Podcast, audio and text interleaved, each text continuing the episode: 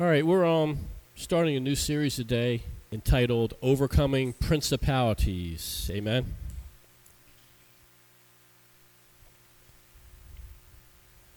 Overcoming Principalities comes from Ephesians chapter 6 verses 10 through 18. And one of the things that we'll see in this passage of scripture is that principalities is one of the things mentioned, but what are those principalities? Amen. A lot of times we read stuff in the Word, but we don't take the time to break it down and see what it's really talking about. So this series is actually breaking those things down. And similar to other topics that you may see in the Bible, I have a list of 13 principalities. You know, somebody else might say there's 10, another place might say there's 20. So these are the ones I came across in my research, but I'm not going to say this is the only list that is relevant or accurate. Amen. So, anyway, we'll proceed with that. So, anyway, Ephesians chapter 6, verses 10 through 18. It says, Finally, my brethren, my brothers, be strong in the Lord and in the power of his might. Put on the whole armor of God so that you may be able to stand against the wiles of the devil. For we do not wrestle against flesh and blood but against principalities, against powers, against the world's rulers of the darkness of this age, against spiritual wickedness in high places. Therefore, take to yourselves the whole armor of God, that you may be able to withstand in the evil day, and having done all, to stand. Therefore, stand, having your loins girded about with truth, and having on the breastplate of righteousness, and your feet shod with the preparation of the gospel of peace. Above all, Take the shield of faith with which you shall be able to quench all the fiery darts of the wicked. And take the helmet of salvation and the sword of the Spirit, which is the word of God, praying always with all prayer and supplication in the Spirit, and watching to this very thing with all perseverance and supplication for all saints. Hallelujah. Heavenly Father, in the precious name of Jesus, we praise and thank you once again for the opportunity to partake of your word. And we just give you the glory, honor, and praise for everything that you will speak into our hearts, our minds, and our spirits in regard to principalities. Most of all, how to overcome the principalities that are upon this world system. And right now, Father, we thank you, Lord, that not only would you enable us to absorb everything that you will provide us through your word, but also, Father, as we interact with people, some who are influenced by these principalities, and in other cases, people who are captive to these principalities, show us, Father, how to interact with them, show the love of Christ, and be able to impart and impact their lives, Father, in such a way to break down these strongholds and principalities in their lives. We give you the praise, honor, and glory, Father, that we will also begin to perceive things differently, Lord, that we would not see things according to the flesh, but according to your spirit. And Father, as we would engage the enemy, we do it according to your word and by the Spirit of God to walk in victory. And we give you the praise, honor, and glory for these things. In the name of Jesus, we pray. Amen. Hallelujah. All right, it says, Be strong in the Lord and the power of his might. That's one of the first things we see here. And from time to time, people come into contact with uh, people of different mindsets, people of different nationalities, cultures, races. And there may be times where you may not necessarily see eye to eye. Quite frankly, there's times where you cross paths with people, and for some reason, whatever it is behind the surface, you just don't click. Amen. But one of the things we have to realize as saints of God that there may be times where we're engaged in various types of warfare, and there may be even seasons in which we seem to be falling under a pattern of, of certain types of attacks, or where you see it in the life of one person, you go somewhere else and you see a pattern of those things manifesting there.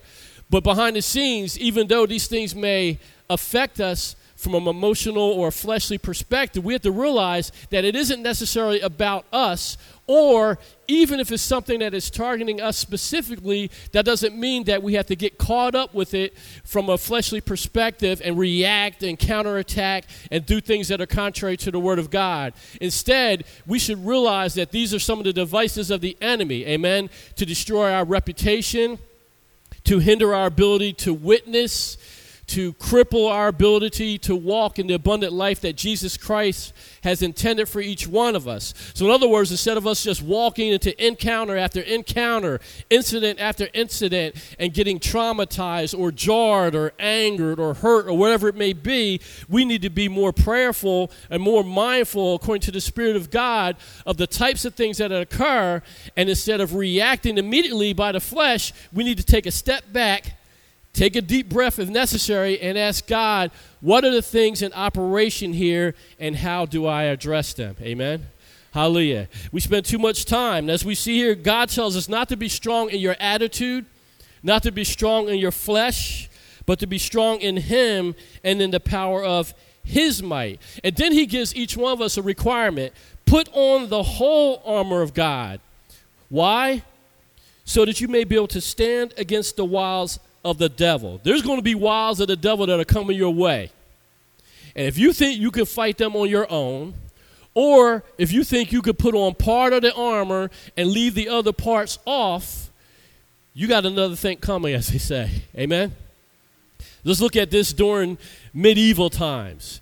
Uh, people would put on suits of armor, or they would put on a breastplate, a helmet, um, but somebody who was a savvy opponent would fight them in such a manner that they would try to get them off balance, look for an opening, and that would be the very place that they would strike. So if your armor covered your chest and your abdomen, but it was open on the sides, the person would try to engage you. And they would come in from the front, possibly, amen? And then they would try to get you off balance, and then they would stab you right through to the side. Same way in spiritual warfare, the enemy is going to come at you. Sometimes he's going to come on head first, look you right in the eye. Other times he's going to come in from the back and try to stab you, you know, in a place where you're not observant or unawares, falling asleep on the job. Then there's times where he will engage you from the front, but he may send something in from another angle. he might hit you from the peripheral vision, or he might hit you on one side while he's setting you up for the kill on the other side you can't sit there and fight according to your flesh. A lot of times the enemy would throw things your way to focus your attention one place when he's literally trying to sneak around the backside and, and tear you up, you know, unawares. Amen? So we got to fight according to the Spirit of God. And as we see here, we have to put on the whole armor of God. It talks about the helmet of salvation to guard your mind, your thought life. It talks about the breastplate of righteousness how are you going to expect God to completely fortify you and keep you strong and walking in victory if you're not walking a righteous lifestyle? Amen? It tells us to gird up our loins with truth. If you're walking around in deception and lies and manipulations, how you expect God to keep you standing upright and walking on the street called straight when you're speaking with a forked tongue? Amen? So there's a responsibility that each one of us has. We can't say, oh God, how did I succumb to this attack? Why did you let this occur if we aren't doing our part? So God tells us not only to put on the armor, but He says, put on the whole armor. And here's the thing you can't just put on the whole armor of God one day and then the next day say, man, that takes too much time. I'm just going to walk out the day. Well, if you get you get nuked that day, whose fault is it? It's not God's fault. We are required to put on the whole armor of God every single day of our lives. And we might think this sounds extreme, but if you're in the military, it would be, you know, just common practice.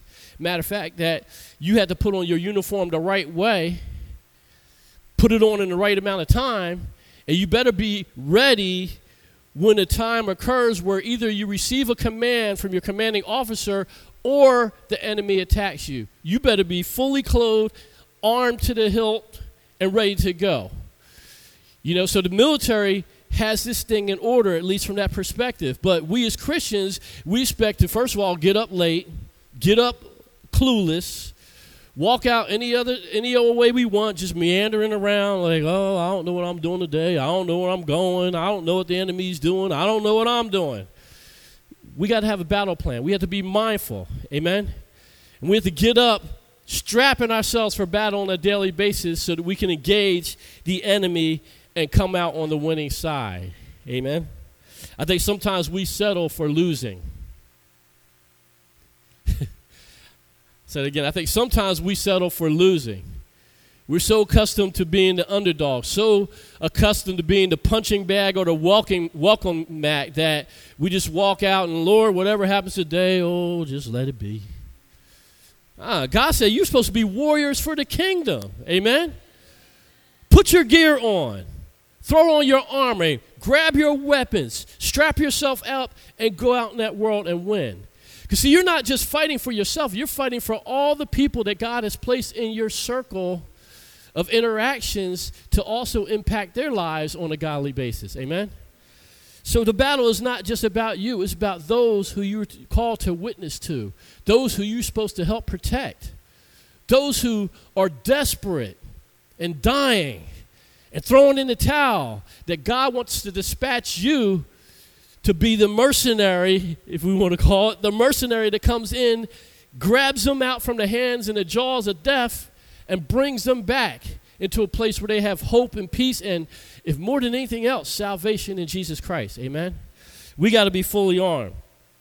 It tells us here that we do not wrestle against flesh and blood. I think a lot of times that's what we focus on because that's where we feel it.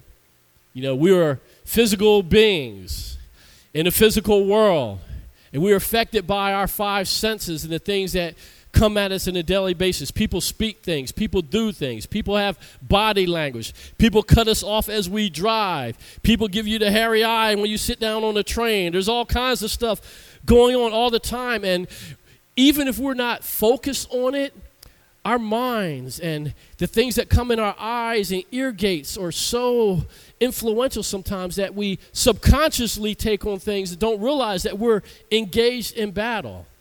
So God tells us that we're wrestling all the time. And my question, actually, my statement today is if you're going around on a daily basis and don't realize that you're wrestling against the powers of darkness, you're probably losing already.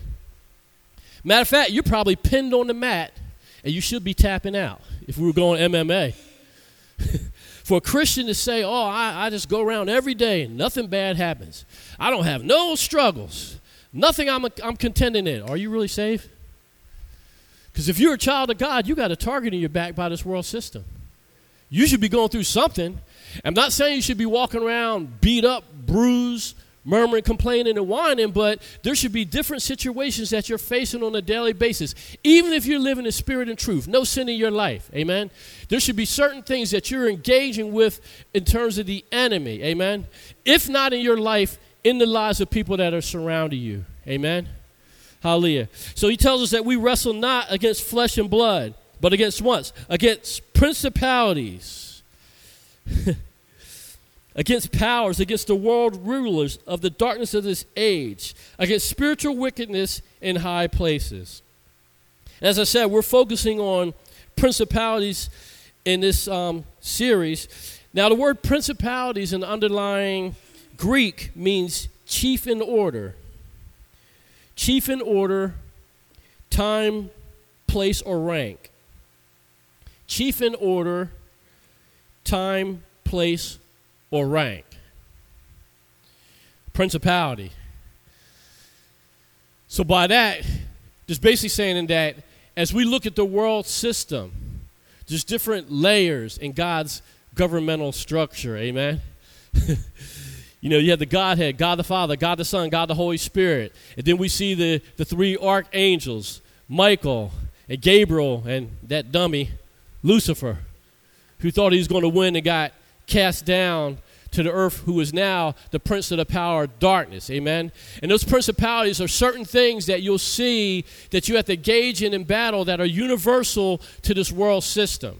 Amen. And as we see, the things that we're going to talk about in these series are not things that are just pertinent to people in New Jersey, people in the United States, people of a certain race or religion, background, or whatever. These principalities are universal um, spirits and strong men that no matter where you are in the world, these things are in operation. Amen. So this series uh, covers things that we deal with here, but somebody over in Africa or China, wherever they may be, will find that even though they might call them by another name in their language, it's still the same underlying spirits that are at work. Amen. Now, you have to realize that these principalities, they will try to entice you to yield to their influence. Uh, some cases, if they can't entice you, they'll try to intimidate or control you either by speaking into your mind based upon experiences that you encounter or using people that you interact with. It could be family members, it could be friends, it could be people at work, it could be total strangers that are under the inspiration of those spirits. These things are going to come at you all the time. And if anything, on a daily basis. Amen. That's not for something for us to be fearful of, but we have to be fully aware that these principalities are in operation all the time. They're not laying down on the job. And we as Christians could choose that I want to fall asleep on the job. I don't want to walk in the likeness of Christ today. I don't want to exhibit the character of Christ or obey his word today. But you need to realize that these things are in operation all the time. And if you're not armed with the full armor of God, if you're not being led by the Holy Spirit, and if you're not living and walking and speaking and perceiving things according to the word of God, there's a good opportunity for these things to either attach themselves to you, influence you, or defeat you in some area of your life. Amen? You got to be aware of that. So these things are spirits that are in operation all the time. And here's the thing as we see here, you cannot combat them according to flesh and blood. I don't care how strong you are, I don't care what your stature is, I don't care what your attitude is or how smart you are. You don't have the power to overcome these things. If we look back through history, there's a lot of people that thought you know, they may have been in control of the very principality that they were operating under, and then they saw that it led to their demise or their embarrassment or their imprisonment. Amen? Hallelujah. So we're going to start looking at those. Um, actually, Kelly, can you go to the next slide? Um, kind of. That was the one. Yeah. Uh, so actually, you see there's 13. and this chart is at the top it has death. Um, I can get this print. I can give this to people if y'all want this later. But it kind of shows you 13 different ones. And the funny thing is that I came across 13 principalities. There's a lot of people who are superstitious about the number 13. Hmm. Maybe there's a reason why they're superstitious. Now, we shouldn't be superstitious, of course, but it shows you that there's a lot of things going on, and there may be some relevance or some truth to reality that people are troubled by the number 13. Amen. 13 principalities coming after you and trying to undermine you or destroy you and ruin your life with God. So, the first thing we're going to look at actually in reverse order because as you go up to number one, death, that is the chief one that tries to take out and snuff the life of mankind. Amen. We're going to start in reverse order and we're going to look at disobedience. Amen? Disobedience. And what does the principality of disobedience do? It tries to get man to disobey God. Amen? it's funny. In this day and age, a lot of people think, you know, just like the old song by Frank Sinatra is, I did it my way. You could do it your way. you can hit the highway. you can do it your way, and you can find that the end of your road is the hell way. Amen. You can talk about me, myself, and I, and it's all about me. But what's that got to do with the Spirit of God and what God is dictating in your life? Amen. See, the spirit of disobedience tells you that it's okay for me to do whatever I want. And I'm not going to submit myself to authority. I don't have to listen to what the person in charge of me or God Himself is telling me what to do. I got my plan, I got my agenda, and I'm going to go out and do what I want or get what I want despite what you're saying. Matter of fact, despite the fact that it might even be good for me. I'm going to do what I want. I'm disobedience. Amen. One of the things I like Apostle Lester says, he said you got a, um, a, a sin ruling, a self-ruling spirit. Self-ruling spirit. Everybody should be subjected to somebody. If you're not subjected to a man, you need to be subjected to God. Amen? Hallelujah. Now, here's a quote about disobedience. And um, it's by a man named um, Ezra Taft Benson, who was an American farmer religious leader, and at the time of the Eisenhower administration, he was the U.S. Secretary of Agriculture. And like I said, he was a religious leader as well. What he said about disobedience is disobedience is essentially a prideful power struggle against someone in authority over us. It could be a parent, a priesthood leader, a teacher, or ultimately God. A proud person hates the fact that someone is above him. He thinks this lowers his position. Look at that. I want to be on the throne. And if I yield myself to your instruction or your authority, that makes me less as an individual. Amen? I've seen a lot of people over the years that think it's my way or the highway. My way is right. I don't have to listen to you, or you can't tell me what to do. And one of the common threads I've seen is that those people hit some kind of roadblock they can't get around, or they box themselves into some kind of corner that they can't get out of. And the tragic thing is that the very people that they saw as a hindrance to their life, oh, I, I'm so sick of you telling me what to do. When they get to the end of themselves, they usually say, man, wish I had listened. Amen. see, see, di- disobedience starts off with telling you that I am right or I have the right or once again, nobody tells me what I need to do or ought to do or have to do. I'm going to do what I want to do. Amen. Let's look at Ephesians chapter 2, verses 1 through 3. And it talks about disobedience. Ephesians 2 1 through 3.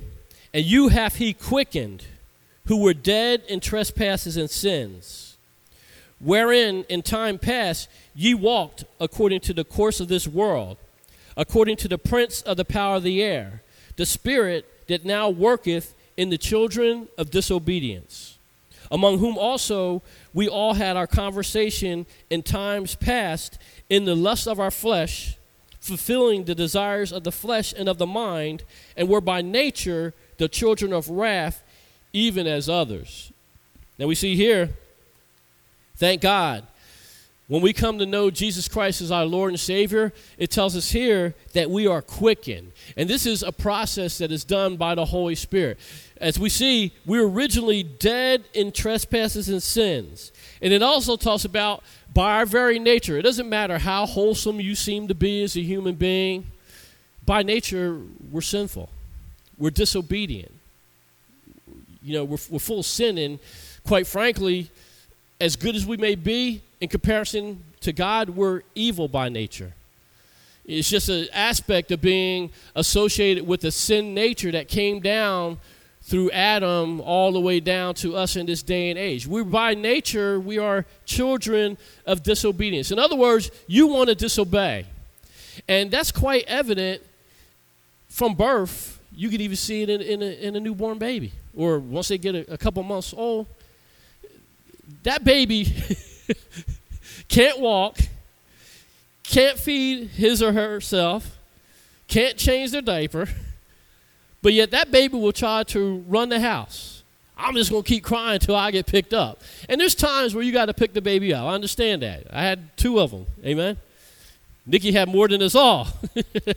there's times where the baby will cry and you need to respond to that call. But then there's times like, uh, okay, baby, you got to take a nap. You're cranky, you need to take a nap. And that baby could cry and cry and cry and basically demand that you're going to give me what I want. You're going to pick me up, you're going to do this or that. Uh, if they're a toddler, I want that toy, and I don't care what you say, I want that toy now. Um, a lot of us have had the experience with kids that I'm going to touch that stove, you tell them no, and they keep trying to sneak over that Spirit of disobedience. I want to do what I do. And here's the thing the child will be telling the parent, don't touch the stove, you're going to burn your little finger. And I'm telling you, as soon as you turn your head, that baby's heading right for that very thing you told them not to do. And here's the thing they don't understand why. They don't realize that there's some heat and some pain awaiting them if they disobey you, but they just got to do it. And it becomes the center of their life until they touch that thing and then realize, ow, Mommy, mommy and daddy were right. And it's the same thing with us sometimes. certain desires, as we see here, lusts of our flesh that we want to fulfill. And God, the Holy Spirit, in that still small voice, the Word of God itself will tell you don't do that. And sometimes it's the very things that have been repeated to us over and over again through the Word, through, through Bible studies and sermons, through friends that are godly that love you, try to warn you away from something. And we obsess over these things. Gotta have it, gotta have it, gotta have it. Then sometimes we get it and we're like, oh, Lord, what'd I do myself? That spirit of disobedience. I gotta get mine. I have the right. I need to have this or that. And unfortunately, we get it and we like, oh, I didn't know all that came with it. All the baggage, all the weight, all the pain, all the discouragement, all the betrayals, all the backstabbing, all the hurts. I didn't realize that all of that stuff was a prize at the end of my disobedience rainbow. Amen. So that's the thing. Disobedience lies to you. It tells you that I got to get what I want at all costs. And when I get there, I will be satisfied. You find a lot of times that even if you walk out in, in disobedience and get what you desire, either you see that it's not what you expected and it falls short of your expectations, and you even look back and like, all the compromises and messes I did, and this is what I got for it. But then, even if you get to the thing that was the target of your disobedience and you attain it, a lot of times you're still not satisfied. It's like on to the next one. Amen? And you don't realize it's just a series of pit stops that are taking you further and further and further away from the destination that God had for you on the path of obedience. That's a sad thing. Sometimes people literally do get the desires of their heart and the fruit of their, of their disobedience. And unfortunately, they realize I have a lot of consequences, a lot of baggage, and a long path to getting myself on the right path with God again. That's so sad. You see, God loves you enough that He can get you on the right path, but there might be times where you know, the same amount of time, unfortunately, that you may have been on the road to disobedience. I'm not saying, for instance, that if you were in disobedience to God for five years, it takes you five years to get back. But I'm telling you, sometimes God will supernaturally say, bam, you're restored. Then other times, it could be five years back. It might be one year back. It could be 10 years of, you know, of restoration. God does not promise us that He's going to give us a microwave restoration. Now, He will restore His relationship with you. I love you, child of God. Come in to your Abba Father. You still might have to bear some of the weight of the disobedience. Amen. And actually, if you think about it, that's what a loving parent will do. You know, some of the greatest lessons I learned were through my mistakes. Amen. Some of the things that have made me stronger were the things that hurt me the most. And I'm not talking always disobedience and sin, but sometimes you got to go through some struggles to appreciate who God is and what He's taking you from. Amen? And if you got there to that destination through disobedience, if God automatically restores you back to where you were prior to the dis- disobedience, what will you learn? I mean, if anything, you may say, well, shoot, I can just go out and try my luck again because as soon as I repent, I'm restored. So sometimes you got to come back through that those incidents and those situations and those decisions gradually. God bless you to get back to full restoration. So as we see here, God by his spirit quickens each one of us supernaturally. He gives us witty ideas. He gives us wisdom from above. He gives us strength and power to walk in victory on a daily basis. And we have to realize that, as it says here, in time past, we walked according to the course of this world. That means that your mentality, your perceptions, your desires were all tied into the world system and the way it thinks and the desires it has. And we see here that in addition to us having those fleshly desires, it says that there's a prince of the power of the air Satan himself who, and his spirits that are trying to entice us and influence us not to get away from the things of the world, but to go further and further in our lust and our pursuit of those things. A lot of us don't even think about that on a daily basis. That, you know, walking in obedience to God not only keeps you on the straight and narrow, but it keeps your mind clear as to what He has for you. You perceive things correctly. You're not walking around in a fog, confused and deceive. But if you get on the road to disobedience, amen, now you're basically saying, God, I refuse. I'm stopping up my ears to you and your word and your spirit. And now, Satan, who's been trying to entice me, yes, go get that. Go do that. Now you're open up your ears full tilt. Yeah, buddy, let's go. What do you want me to do? I should think what? I should seek what? what did that road do for, for Adam? you shall not surely die if you touch that thing.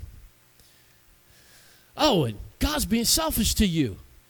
If you partake of that, you should be as, as gods. See, he's telling you not to partake of that because he don't want you to be a god.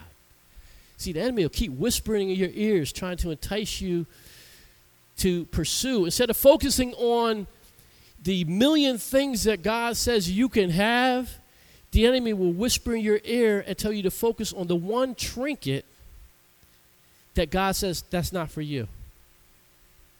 And pre, if not, not if not 100% of the time, 99% of the time, the very thing God says is not for you, amen, is something that's a hindrance to your life.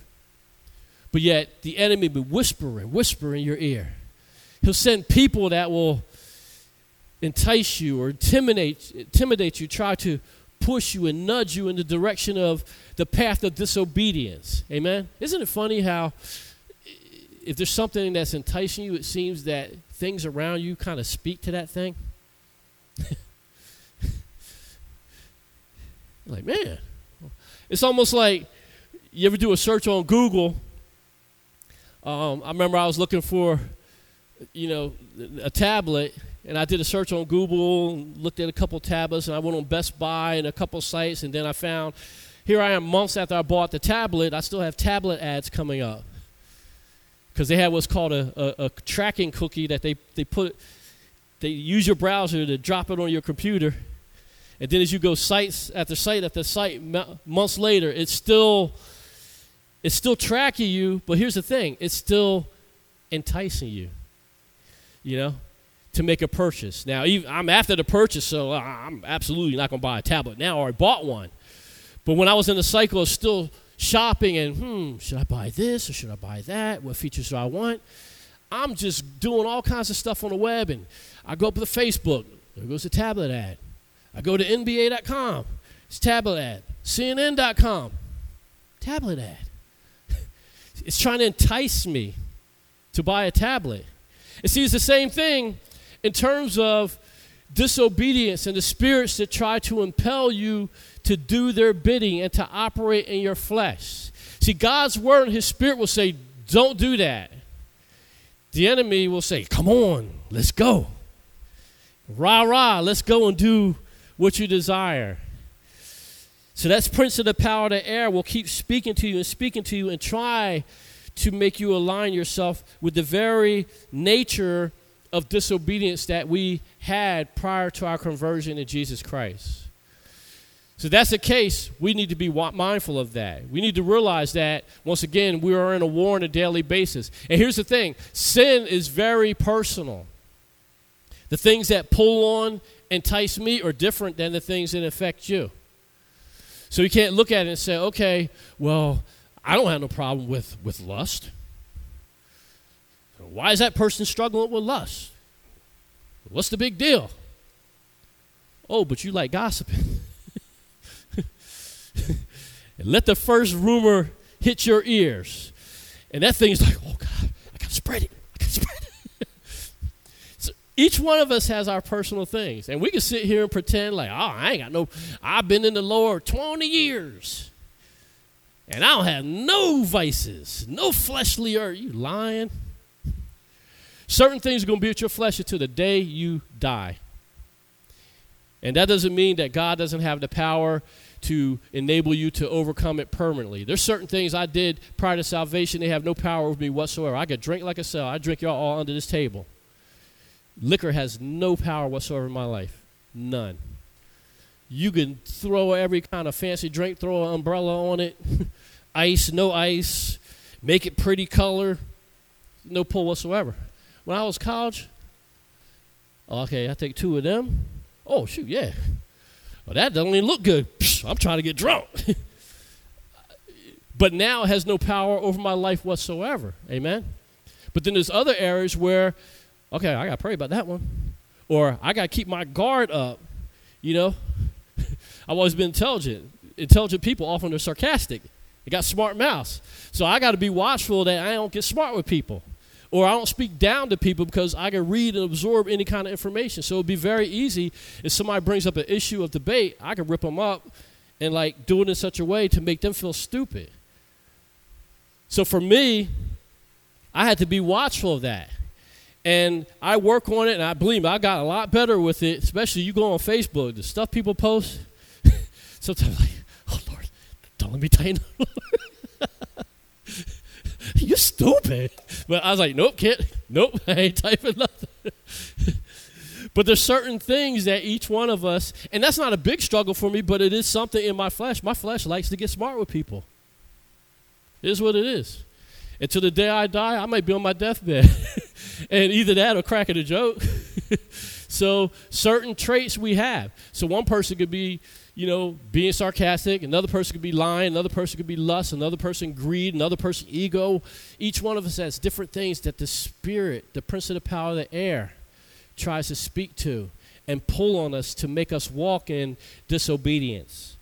So, the best way for us to overcome these things, once again, as even as Nikki said um, earlier during praise and worship, is to worship God and pray and to study to show ourselves approved. And especially in the areas in which you're weak. If you feel there's an area that is pulling you to be disobedient from God, I mean, disobedient to God, you need to target that thing in the Word and in prayer and say, I got to keep a tight watch and a short leash on that area of my life. That doesn't mean that you relax everywhere else, but it means on especially the areas you struggle in, those you gotta be like, uh. It's almost like you walking a dog down the street. You first, you got a big dog, and you know he got a little, you know, tendencies to be a little mean if he doesn't know total strangers. Well, you shouldn't be walking with that dog on a 50 foot leash. Because by the time you can pull him back, he done bit three people. You got to pull that dog close. Uh, I got to keep a tight grip on you. I let you loose, you might tear something up. Now, once he gets trained, you can give a little more slack.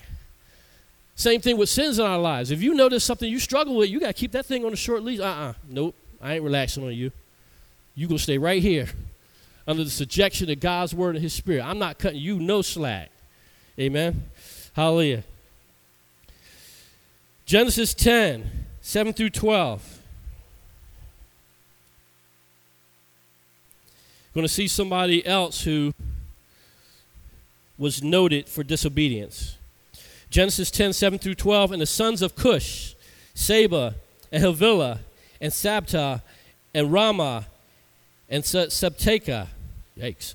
And the sons of Raamah, Sheba, and Dedan. And Cush begat Nimrod. He began to be a mighty one in the earth. He was a mighty hunter before the Lord. Wherefore it is said, even as Nimrod, the mighty hunter before the Lord. And the beginning of his kingdom was Babel and Erech and Akkad and Calneh in the land of Shinar. Out of that land went forth Ashur and builded Nineveh, and the city of Rehoboth and Calah and Resen between Nineveh and Calah. The same is a great city. Now, Nimrod um, a lot of people, if you've ever studied it, it says that he was one of the giants. Like before Goliath, he was a mighty one, but he was not only a mighty one in terms of being able to hunt game, but he was mighty in terms of stature. He was a giant. And, you know, some of the studies said his name means we shall rebel.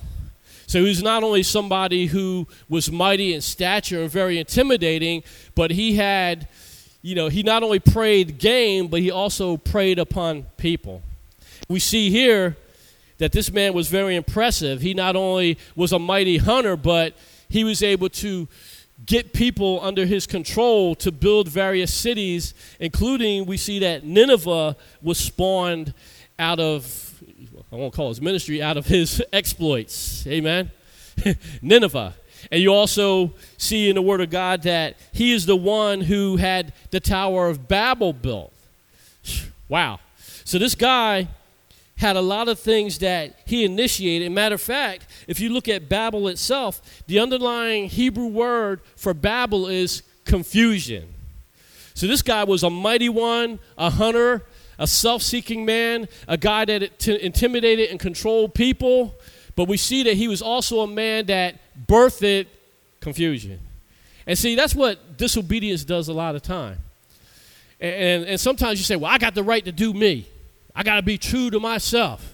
I got to walk in. Here's a good one they like nowadays. I got to I got to live according to my truth. Get out of here. Your truth. it's funny how people have their truth.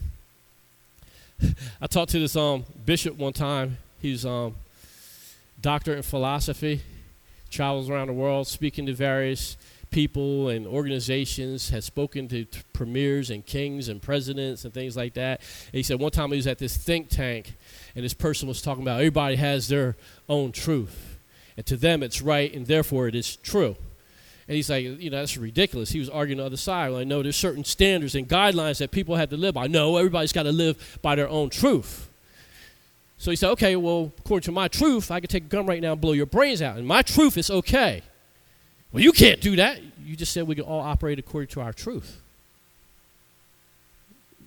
And truth is relative. In my world, if that's good, how are you going to change it all of a sudden? So, so truth, everybody can say, I have a truth that is relevant, but quite frankly, all roads to truth lead back to God, who is the author of what is true. And he sets the standards. So um, we see here that Nimrod was a mighty hunter, and in terms of his exploits, he desired to prey upon, manipulate, and control people and make them do his bidding. And in the desire of his heart, he said that I want to elevate myself to be above God. So therefore, I'm not going to just sit down here and look up in the sky at him. I'm going to build a tower that puts me up at his level. So get the building. So they start building the, the, the tower, and as we know, they were literally, that's imagine, uh, it's unthinkable. I mean, it's just like, just fathoming that, first of all.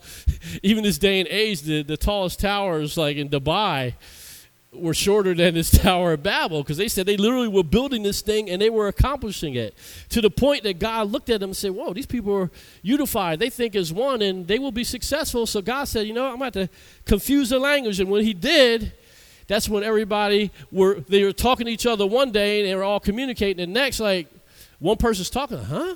What are you talking about? So then they scattered. Amen? So unfortunately nimrod walking in disobedience and trying to elevate himself above god we see that the real fruit of what he did was producing confusion not only in his own life but also in the lives of other people and unfortunately, that is a undesirable form of baggage that often occurs when we choose to walk in disobedience. God has given us, according to His Word, the ministry of reconciliation armed with the word of reconciliation. When we choose to walk in disobedience, outside of the Word of God and the, and the Spirit, and not according to the Spirit of God, we're actually now walking under a spirit contrary to God. So, therefore, instead of us spreading the goodness of God and the influence of God, we could be actually helping the enemy spreading his nonsense around. Amen? So you're operating under something. you just got to choose what spirit you're going to operate under the spirit of truth or the spirit of error. And Jesus made that clear. You can't have two masters. And you can't say you love God and you have the character of Christ inside of you, but yet venom and, and impure things are flowing out of you. Jesus said, hey, make the tree good. Amen. if you want to see good fruit. But you can't be, you know, saying all this beautiful, wondrous stuff, but on the inside, you're ravening wolves. You got to challenge yourself. You got to pick yourself apart. You got to na- analyze yourself according to the Word of God. And if there's something in you that is contrary of walking in obedience to God, call it what it is. It's either obedience or it's disobedience. It's that easy. I think sometimes we try to bend the rules and make excuses and justify things. Either you're walking in obedience to God or you're not. Period. God ain't got time for all your gray areas. You might try to deceive yourself, but God's not falling for that. So we got to call it what it is. And like I said, as we see here with Nimrod, when you choose to walk with a spirit of disobedience and try to elevate yourself above God. And you might even say in your own life, well, I'm not trying to elevate your, myself above God. Well, are you listening to what He told you to do? And are you doing it? Well, if you're not doing what God said for you to do, then obviously you must think your opinion and your way is greater than His. Once again, who's on the throne of the kingdom of your heart, mind, and spirit? Who's on the throne? And if you're not doing what God told you to do, then you've elevated yourself, your attitude, your fleshly desires, or whatever thing is enticing you above God and authority. And you need to reverse that and put it back under subjection to the Spirit of God and the Word of God. So disobedience breeds confusion, even though you may think it appears. And that's the thing. Nimrod, in his disobedience, was initially successful. He built a lot of cities. Well, his britches got too big and he tried to elevate himself above God. And see, that's the thing. You can start out on the initial road of disobedience and it seems that everything's working good. Oh, look, we built this city, built that city. Wow, things are going great. But that heart and mind and attitude don't change. The end result is that confusion came out of it. Now let's go to Nahum chapter 1, verses 1 through 8. Nahum chapter 1, verses 1 through 8 says, The burden of Nineveh, the book of the vision of Nahum the Elkoshite. God is jealous, and the Lord revengeth. The Lord revengeth, and is furious. The Lord will take vengeance on his adversaries, and he reserveth wrath for his enemy. For the Lord is slow to anger and great in power, and will not at all acquit the wicked. The Lord hath his way in the whirlwind and in the storm, and the clouds are the dust of his feet. He rebuketh the sea and maketh it dry, and drieth up all the rivers. Bashan languisheth, and Carmel, and the flower of Lebanon languisheth. The mountains quake at him, and the hills melt, and the earth is burned at his presence. Yea, the world and all that dwell therein. Who can stand before his indignation? And who can abide in the fierceness of his anger? His fury is poured out like a fire, and the rocks are thrown down by him. The Lord is good, a stronghold in the day of trouble, and he knoweth them that trust in him. But with an ever running flood, he will make an utter end of the place thereof, and darkness shall pursue his enemies. As we saw, Nimrod in his disobedience was founding all these various cities and the Tower of Babel itself. And we see here that God is extremely long suffering. He watched him doing these things. Amen. And he's merciful. We see here that he's long suffering, slow to anger. That means he's merciful to those who are walking in, in, in, disobedience. He will continue to give you time after time after time to turn your heart around, repent, and get it right. But then we see that God also is not one to be played with. we see the fierceness and the power, the majesty of the Lord. You imagine it says that the clouds, you know, just I've been in a plane and looked either while we're in the midst of the clouds or above the clouds, look down upon the clouds like, man, how beautiful that is. So white and clean and pillowy, you know. looks like cotton balls. It just looks beautiful, especially if it's a bright sunny day and that's dust to God's feet. Amen. and we see here he's good, but it says that he's a God that no one can stand ab- above before his indignation when he gets to the place where he says, okay, the time of mercy and long suffering is over. You got to account for your ways. We see here that he will allow you to do things for a certain time and season.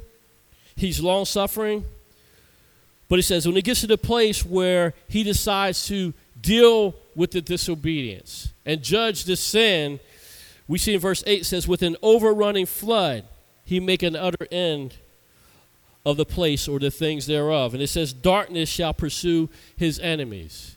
Funny thing is, with sometimes people that are walking in, in disobedience before God and they know full well what they should be doing, they just keep thinking like the grace of God, the mercy of God, the love of God.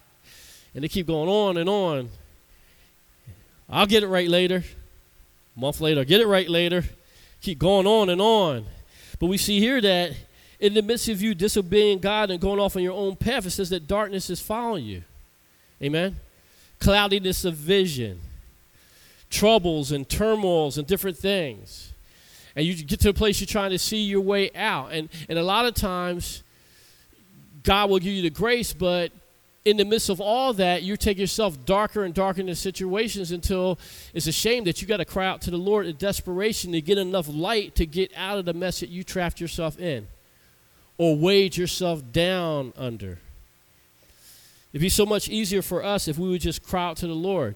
And here's the thing have, be mindful enough on a daily basis to self evaluate and to pray. And according to the Word of God, examine ourselves and hey, is my heart and my mind right as it relates to this? You know, I had situations at work where people did or said something, and I had to like catch myself. Because the first, I remember one time somebody said something, I was like, I blew it off, but then later on it came back to my remembrance. I was like, uh oh, I gotta watch that. I said, that's the that's the beginnings of the road of an attitude against that person.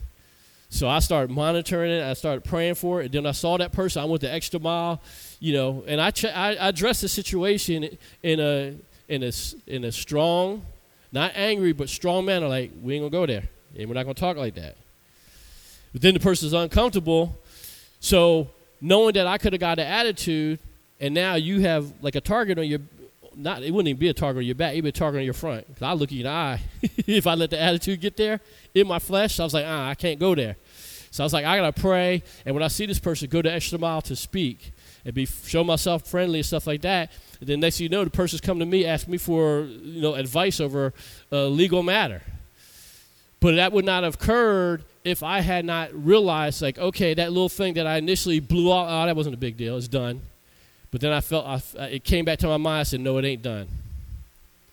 Because if I'm still running this thing around my head, then that flesh and the prince of the power of the air is like, who you think he is talking to me like that? Oh, I'm going to get him. I'm going to show him. See, that stuff opens up. And you got to be true to yourself and realize when those things are coming. Amen? And you got to decide is it more important for me to walk in obedience to God or allow this stuff to build up and me act outside of the character of God? Amen? We got to self evaluate. And that's the thing. Anybody observing the situation be like, oh, Brian, you handled it well. Only Brian knew, like, uh uh-uh, I got to pray. I gotta I gotta pray and keep the word on this and over the next couple weeks, I got aggressively go the extra mile so I could purge this disobedience that I felt could have rooted itself out of my mind and my heart. Amen.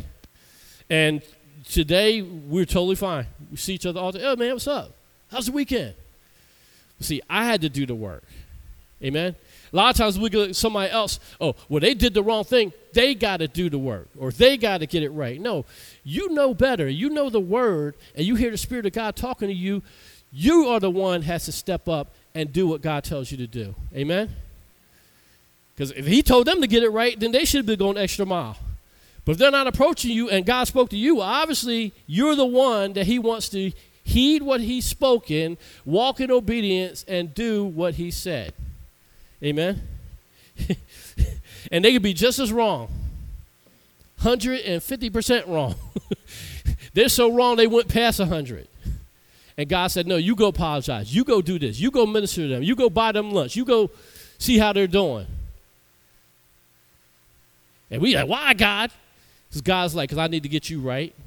I just use this situation let you see that you're not right. Now do my word, obey what I said, walk in obedience. Die to self and to walk according to my word and my spirit. That's how we're going to t- test your spiritual maturity and obedience today. See, we don't like those challenges. Amen. So we see here, God is extremely long suffering and merciful to those. And like I said, if you choose to rebel against God's will and what He's spoken to you, and there's certain things God will speak to you that only you are hearing, certain personal issues and situations that He wants you to handle a certain way that only you may know by His Spirit and by His Word that you have to do. Amen. Hallelujah. To him that knoweth to do good and doeth it not, to him it is sin. and that's one of our greatest tests of obedience and growth.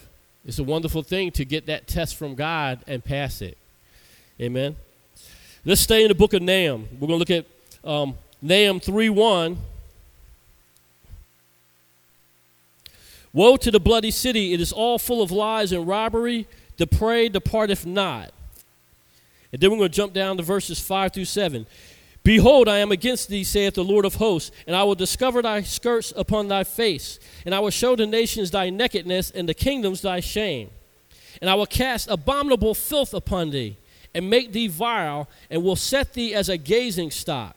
And it shall come to pass that all they that look upon thee shall flee from thee, and say, Nineveh is laid waste.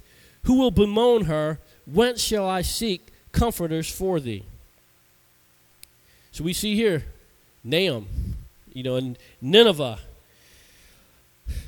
It's basically like a city, the bloody city that came to ruin. If, if we remember how this started out, it was very successful. But it was founded under a spirit of confusion and disobedience by Nimrod. So it seemed to prosper. God gave it plenty of chances. We know He sent Jonah there to get them to repent. They even repented, but then they went back to their ways. But finally got to the place where God said, ah, the cup of iniquity is full. That's it. I'm going to reduce this city to a bloody ruin. But not only does He do that, but He says, not only I'm going to reduce it to that, but I'm going to strip you naked, and all the kingdoms surrounding you will look upon you as shame. It used to be, you know, a great city. You know, just think of it. It was like a Paris or a Rome or something like that. He said, Because of your sin, I reduce you to a place of shame. I've made your streets vile. I've shed, made you naked and vile. And people are looking upon you. At, when it's talking about a gazing site, a gazing stock, it's basically saying people are looking on you that used to admire you, and now they're shaking their head like, wow, how did that happen? How in the world did this place become that? Wow. So it may seem that things can prosper and out of disobedience they can rise up and be elevated. But if they are founded under the pillars of disobedience and no repentance come, the end result of disobedience and confusion is becoming a laughing stock, being brought to ruin and all the years and time and energy and adoration comes down to nothing. That is the end result of the spirit of disobedience. And we see here there's no, no comfort. People are shaking their head and just like looking at you. And, and, and here's the thing God says He would bring the things brought out of disobedience to shame. Do you realize that at the time that Nimrod was on the earth, they saw him as the mighty hunter. Everybody was intimidated. They did his bidding. His name has now been reduced in two ways. Um, one of the legends is that the constellation Orion, you know, the archer, where you got you look in the sky, you'll see the three stars. It's supposed to be Orion's belt and it's symbolic. They basically like as an open show. This is a legend, which of course isn't true, but the Greeks thought that the legend was that God, as a sign of shame, cast him up in the heavens for an eternal display of one who's been shamed. Now we know that's not true, but the fact is the association that his name has come down through the generations as one of shame. And here's another thing too. If you look at slang nowadays, you ever hear somebody you may not have heard it, it's not used too much now, but back in the day, people say, you know, don't be a Nimrod. It means don't be an idiot. he was a mighty hunter now his name is associated with if somebody calls you a Nimrod, you're an idiot. Generations later. So his name is still known, but it was brought to nothing. So I think it's far better for us to walk in obedience to the Spirit of God than to be a Nimrod. Don't be a Nimrod. Praise the Lord. So, what can we do if we've. What is the resolution? What is the remedy for the spirit of disobedience when we were born as children of wrath and children of disobedience? What is the remedy? Romans 5 17 through 21 shows us what Jesus Christ has done for us. Amen? That we don't have to be subjected to the spirit of disobedience. And quite frankly, the only reason as a child of God you have to walk in disobedience is if you choose to walk in it. Because God has given us, as we've seen, his weapons of warfare. And by his spirit, amen, he's given us the capability to come those, overcome those things. The word of God tells us that with every temptation, God gives us a means of escape. But do you seek the means of escape or do you give in trying to pretend you gave, that you subjected to it when, quite frankly, full well, we go into the temptation? Amen? Romans 5, 17 through 21. For if by one man's offense death reigned by one, much more they which receive abundance of grace and of the gift of righteousness shall reign in life by one, Jesus Christ. Therefore, as by the offense of one judgment came upon all men to condemnation, even so by the righteousness of one, the free gift came upon all men unto justification of life. For as by one man's disobedience many were made sinners, so by the obedience of one shall many be made righteous. Moreover, the law entered that the offense might abound. But where sin abounded, grace did much more abound. That as sin hath reigned unto death, even so might grace reign through righteousness unto eternal life by Jesus Christ our Lord. And this is this is really wonderful. We see a couple things. First of all, one man basically jacked all of us up. That going you Adam? Sometimes I think about Adam. I was like, man, we should do that scene in, in, in um, Airplane. You ever see that comedy Airplane? You know, the movie? Where they had the one scene where the person keeps panicking on the plane. the person's panicking on the plane, and the person's trying to calm them down. Then finally, the person slaps them. Then the next person comes up, slaps them. Then the next you know, you see people coming down the aisle of the plane with wrenches and bats, and they're all, "You gonna calm down on this plane?" Sometimes I feel like we ought to do that to great, great, great, great, great, great great, great, great, great granddaddy Adam. Amen? Because by that one man, all of us are under a spirit of disobedience outside of Christ. And that's the great thing, though. Through Christ, you know, one man, Adam, messed us all up and made us children of disobedience and of wrath. Whereas one other man, the second Adam, he's referred to, lived a sinless life and now has given us the power to overcome hell and the grave as well as the sin nature. Amen. We no longer have to be subjected to the spirit of disobedience. And one of the other things that's important here, it says, where sin abounded, grace did much more abound. Do you feel some area in your life that temptation or disobedience is pulling on you? Well, according to here, it says, anywhere sin is present, God's grace is even more abundantly in place. So, what does that mean? If you feel something pulling on you, you got a stronghold you're struggling in, you got something of the heart or mind or the flesh that's pulling on you, don't sit there and say, Oh, I don't have the power to overcome this sin. Instead, say, Well, if the word says where sin is present, grace of God abounds even more, God, give me that grace. Infuse me with your grace. Saturate me from head to toe, in and out mind, body, and spirit. Saturate me with your grace and give me the power to overcome this thing. See, if we yield to it, it's because we've allowed our flesh to take ownership over our three part being. Amen? Or we've allowed our, our soulish man, our, our minds, our thoughts, our hurts to get in the way so that our flesh and our emotions and our will join forces to pull our poor spirit man along into the depths of the sin.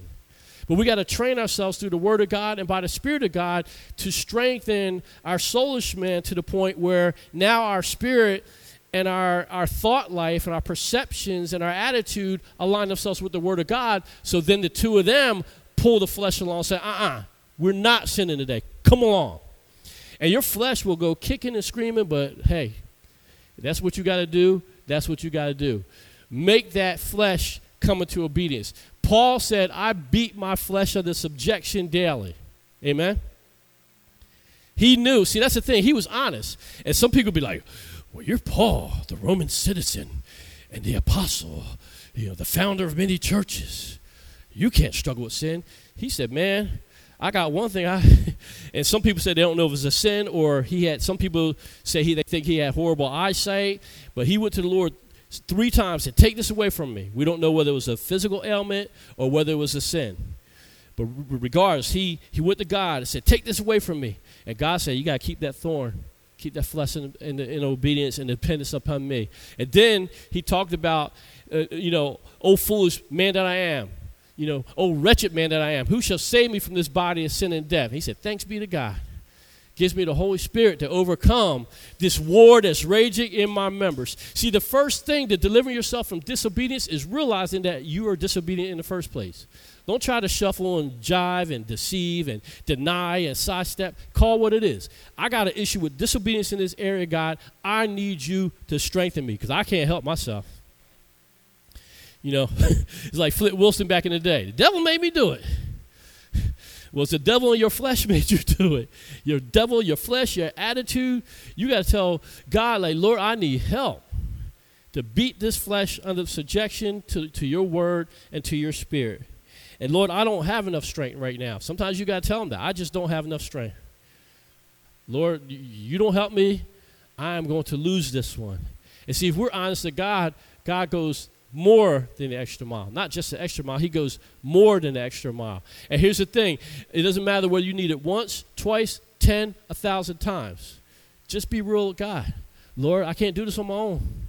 Quite frankly, even if you've passed the test a number of times, we really still can't do it without the Lord anyway. Because once you start to tr- trust God, like, oh, like if I was talking about the being smart with people, oh, I got that. I ain't gonna never get smart with people again. I don't have to pray about that. I don't have to study the Word of God. I got that, Lord. I'm delivered. Man, that devil will send 20 people at me getting smart with me that I could spit something back at them. Or God be like, okay, you don't need me? All right. that layer of protection I put there, I'm gonna let you see that you ain't you're doing better, but you're not totally delivered without me. Amen. You still need to be dependent upon me in every area. Amen. Hallelujah. So wherever sin is present, the grace of God is more available to you to overcome its pull, grasp upon you, or the enticements and, and influences of the enemy. But you have to be willing and coming out of a heart of obedience to say, God, I don't want to disobey. I want to obey you, but I need some help. It's like that Erica Campbell song, I need help. Amen. Hallelujah. Last one for today. 2 Corinthians 10, 3 through 6. For though we walk in the flesh, we do not war after the flesh.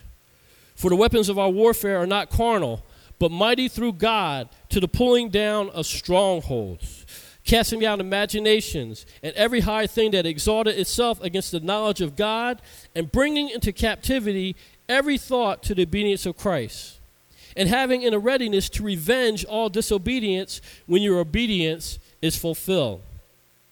Now, there's a few things here. We say, it says we do not walk in the flesh.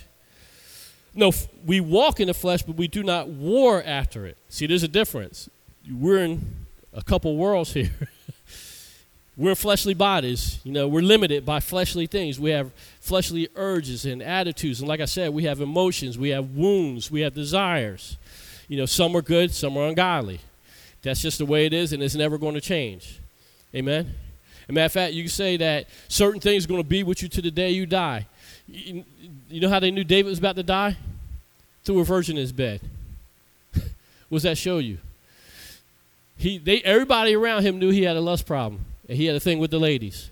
And when they threw that virgin in there, he didn't touch her. They're like, "Oh, he dying this time." We better get the funeral. We gotta get the funeral parade ready. David didn't touch that virgin. Oh, he gonna die. But that shows you everybody knew he had that issue.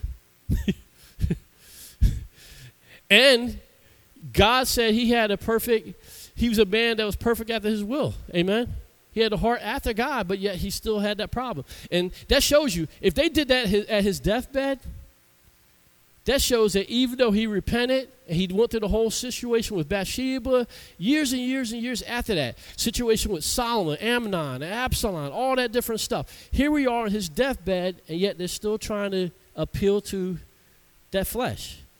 So that means he was never fully delivered of his problem of, of sexual lust. Amen? He was never fully delivered. So we just see a couple examples in the Bible. But we don't see the full story that there must have been years and years where he still had to fight against that. We don't know the number of times he failed and he had to repent. Amen. So um same with us. There may be certain things. I'm not saying that to depress us, but we have to, as Shakespeare said, to our own selves be true. There might be things you overcome that you don't struggle with that don't entice you. You know, I told people, I said, you cannot entice me with an alcoholic beverage. You absolutely positively cannot entice me has no power over me whatsoever. I actually shocked my, my friends years ago, my friend's boyfriend. Every time I to say, yo, man, have a beer, have a beer. year after year after year, yo, man, want a beer? Finally, one day I said, I said, Derek, I said, I could take that beer right now and drink it and not be in sin. He's like, what do you mean? I said, because that's just liquid. I said, you keep trying to entice me, Christian guy, to sin and drink beer. I said, that means nothing to me. That's nothing but a liquid in a bottle. And I said, I'm not going to drink it. I said, but quite frankly, if I drank it, and believe me, I'm not telling Christians to go out to drink, and I don't drink, and we'll never drink. I'm basically like a Nazarene. I'm not going to drink. I don't drink wine. I don't drink anything. But I told him, I said, that's liquid. I said, you're trying to entice me to sin. I said, that's nothing but liquid, yellow liquid in a bottle. It means nothing to me. Now, like I said before, there might be other things that do have a pull on my flesh. Those are the things that I need to watch and monitor and realize that I'm in my flesh, but my war is not against my flesh. And that doesn't matter whether it's my fleshly lust and desires and things that pull on me or my interactions with people from a fleshly perspective. Even if they're coming at me, arguing or lying or undermining, my war is not my flesh against their flesh. My war is against the spirits influencing them or even if they just straight out got an attitude and it is their flesh, I just ain't got time to be engaging them flesh to flesh. My war overall is with the spirit is, is in the spirit realm. And yes, that person may not change in some cases. In other cases, if I walk according to the spirit and the love of God, they will change. But I have to realize that the battlefield for me is not either in my flesh or against other people. My battle is in the heavenly realm against the principalities that cause these entanglements. And once I win there, I automatically have the manifestations of the winning in the lives of those people. And those people, some cases, will change their attitude towards you, and some they never will. But see, I might not change them. They might still try to talk trash and undermine. I could walk with peace and the love of God. So I'm insulated. You could talk on. I'm walking in the spirit and the power and inspiration of the Holy Spirit. Talk on. They talked about the prophets before me. They talk about the apostles and disciples before me. Talk on. See, my victory is not in showing them who's better or stronger or retaliating. My, my victory is in Christ and walking according to the Spirit and in obedience to His Word. So, to war after the flesh, that word war means to contend with carnal inclinations. To contend with carnal inclinations. We are not to walk according to our carnal desires or our carnal tendencies, in other words, but to walk according to the Spirit of God. The phrase casting down, where it talks about casting down imaginations, it means to violently demolish, cast down, or destroy. See, imaginations are those things. People say and do things, or there's certain desires that we want that are disobedient to God, and we start to imagine in our mind's eye, oh, if only I have this, or I attain this, or I pursue and get this. Woo, here's how wonderful and pleasurable my life will be. That's imaginations. When those imaginations on the horizon, you can't sit there and like just let them percolate in your mind and take the little tidbit that the enemy or your flesh gave you and grow it out from, you know, a paragraph to a full mini series that's now been optioned for movies. No, don't sit there and play with that thing. When that magic issue comes in, God said, don't play with it. He said, and He says, don't throw it away. He says, violently and vehemently cast down and destroy that thing. Throw that thing out of your mind and stomp on it. Apply the blood of Jesus to it and destroy it, disintegrate it, so it has no effect in your life whatsoever. Because the minute you start to play with it, sometimes you play with things you find you got played. I'll say it again. Sometimes you think you played with something and you find out you got played. Because the whole thing, time, it'll sit back playing possum. Oh, I just playing with that thing. Oh, you keep picking at it. Next you know, bam, ow. you ever I didn't do it, but I saw people pick at dolls as kids. Dolls behind the fence. Throw rocks at it, just toying with that dog, playing with it. I'm, I'm telling you, this one time, and they kept playing with this dog, playing with this dog. Every day he came back from school, walking by this fence. Just keep taunting the dog and playing with him. I said, I better leave that dog alone. He's pretty big. One time we get up there, the usual time and date, came up there, ready to taunt that dog. Oh, where are you at today? Oh, sir! he jumped that fence. He was waiting for them that day. A couple people got bit too. So you toyed with him, he ended up toying with you.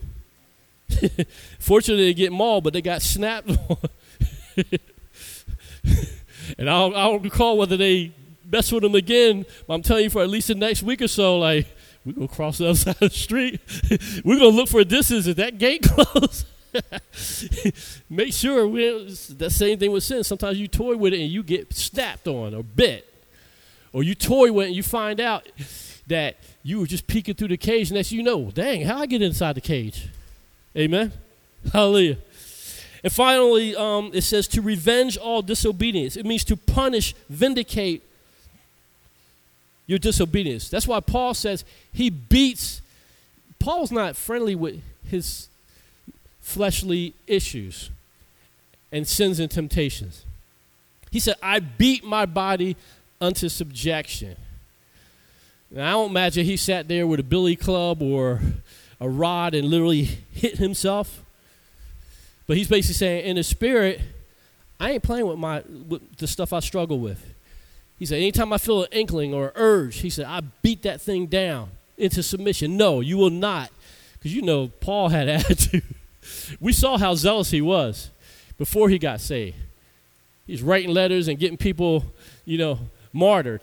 And then, you know, on the other side of the coin, he was preaching with that same fervency. So he was not one to hold his tongue. So he knew he had certain stuff to do. He said, I can't be, you know, patty caking this thing and kid gloves. He's like, no, I had to beat this thing under submission until the urge to do what is wrong leaves me. Amen? And we have to have the same mindset. Hallelujah. All right, that's going to be it for today. We're going to continue on with another principality next week. Amen? Hallelujah. Thank you, Jesus. Hallelujah. Thank you, Jesus. Let's all rise. Amen. Thank you, Lord. Thank you, Jesus.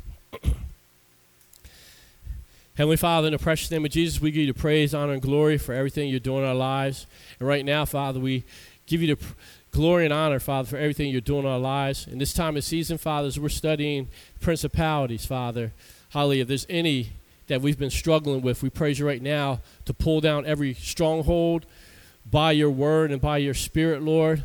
Hallelujah. Purge the thoughts and the desires out of our minds and our flesh, Lord. Give us the power, Father, we cry out to you and repent to you, Father, to overcome the devices of the enemy, the uh, allure that it has on our flesh and even our fleshly desires, Lord. Let us do as Paul did, which is to beat those things under subjection via the power of your word and your spirit. Father, let us be sensitive, Father. Hallelujah. Not walking around clueless, but let us put on the whole armor of God. And as these things and these desires, as the thoughts, as the influences, as the interactions with people cause these things to manifest, We just praise you right now that you would immediately put a check in our spirit and give us the power, Father, and authority through your word, hallelujah, to cast down every imagination, to walk, hallelujah, according to the quickening power of your spirit, and to walk in victory above the works and the forces of darkness. And we just thank you, Father, that as we would walk in obedience, Father, in overcoming power over the principalities, Father, we will see the manifestation of your, your plan, your purpose, and your will for our lives manifested. We thank you also, Lord, that you give us the power to touch, hallelujah, and minister in the lives of other people that may be struggling with similar things, that, hallelujah, their eyes will be open to salvation, that they would get deliverance, Father, in the areas that they struggle with, the strongholds in their lives and in their families as well, hallelujah, would be brought tumbling down. And we just give you the praise, honor, and glory, hallelujah, for these things, Lord. You make us fruitful as individuals, fruitful in our families, fruitful, hallelujah in our academic studies, in our places of work, everywhere we go, Father, hallelujah, let the character and love of Christ and the anointing that breaks the yoke be evident in our lives on a daily basis. And we just give you the glory, honor, and praise, Father, for this. In the name of Jesus, we pray. Amen. Hallelujah. Thank you, Jesus. Thank you, Lord Jesus. Hallelujah. Anybody needs prayer, feel free to um, come forward. Amen. Thank you, Jesus.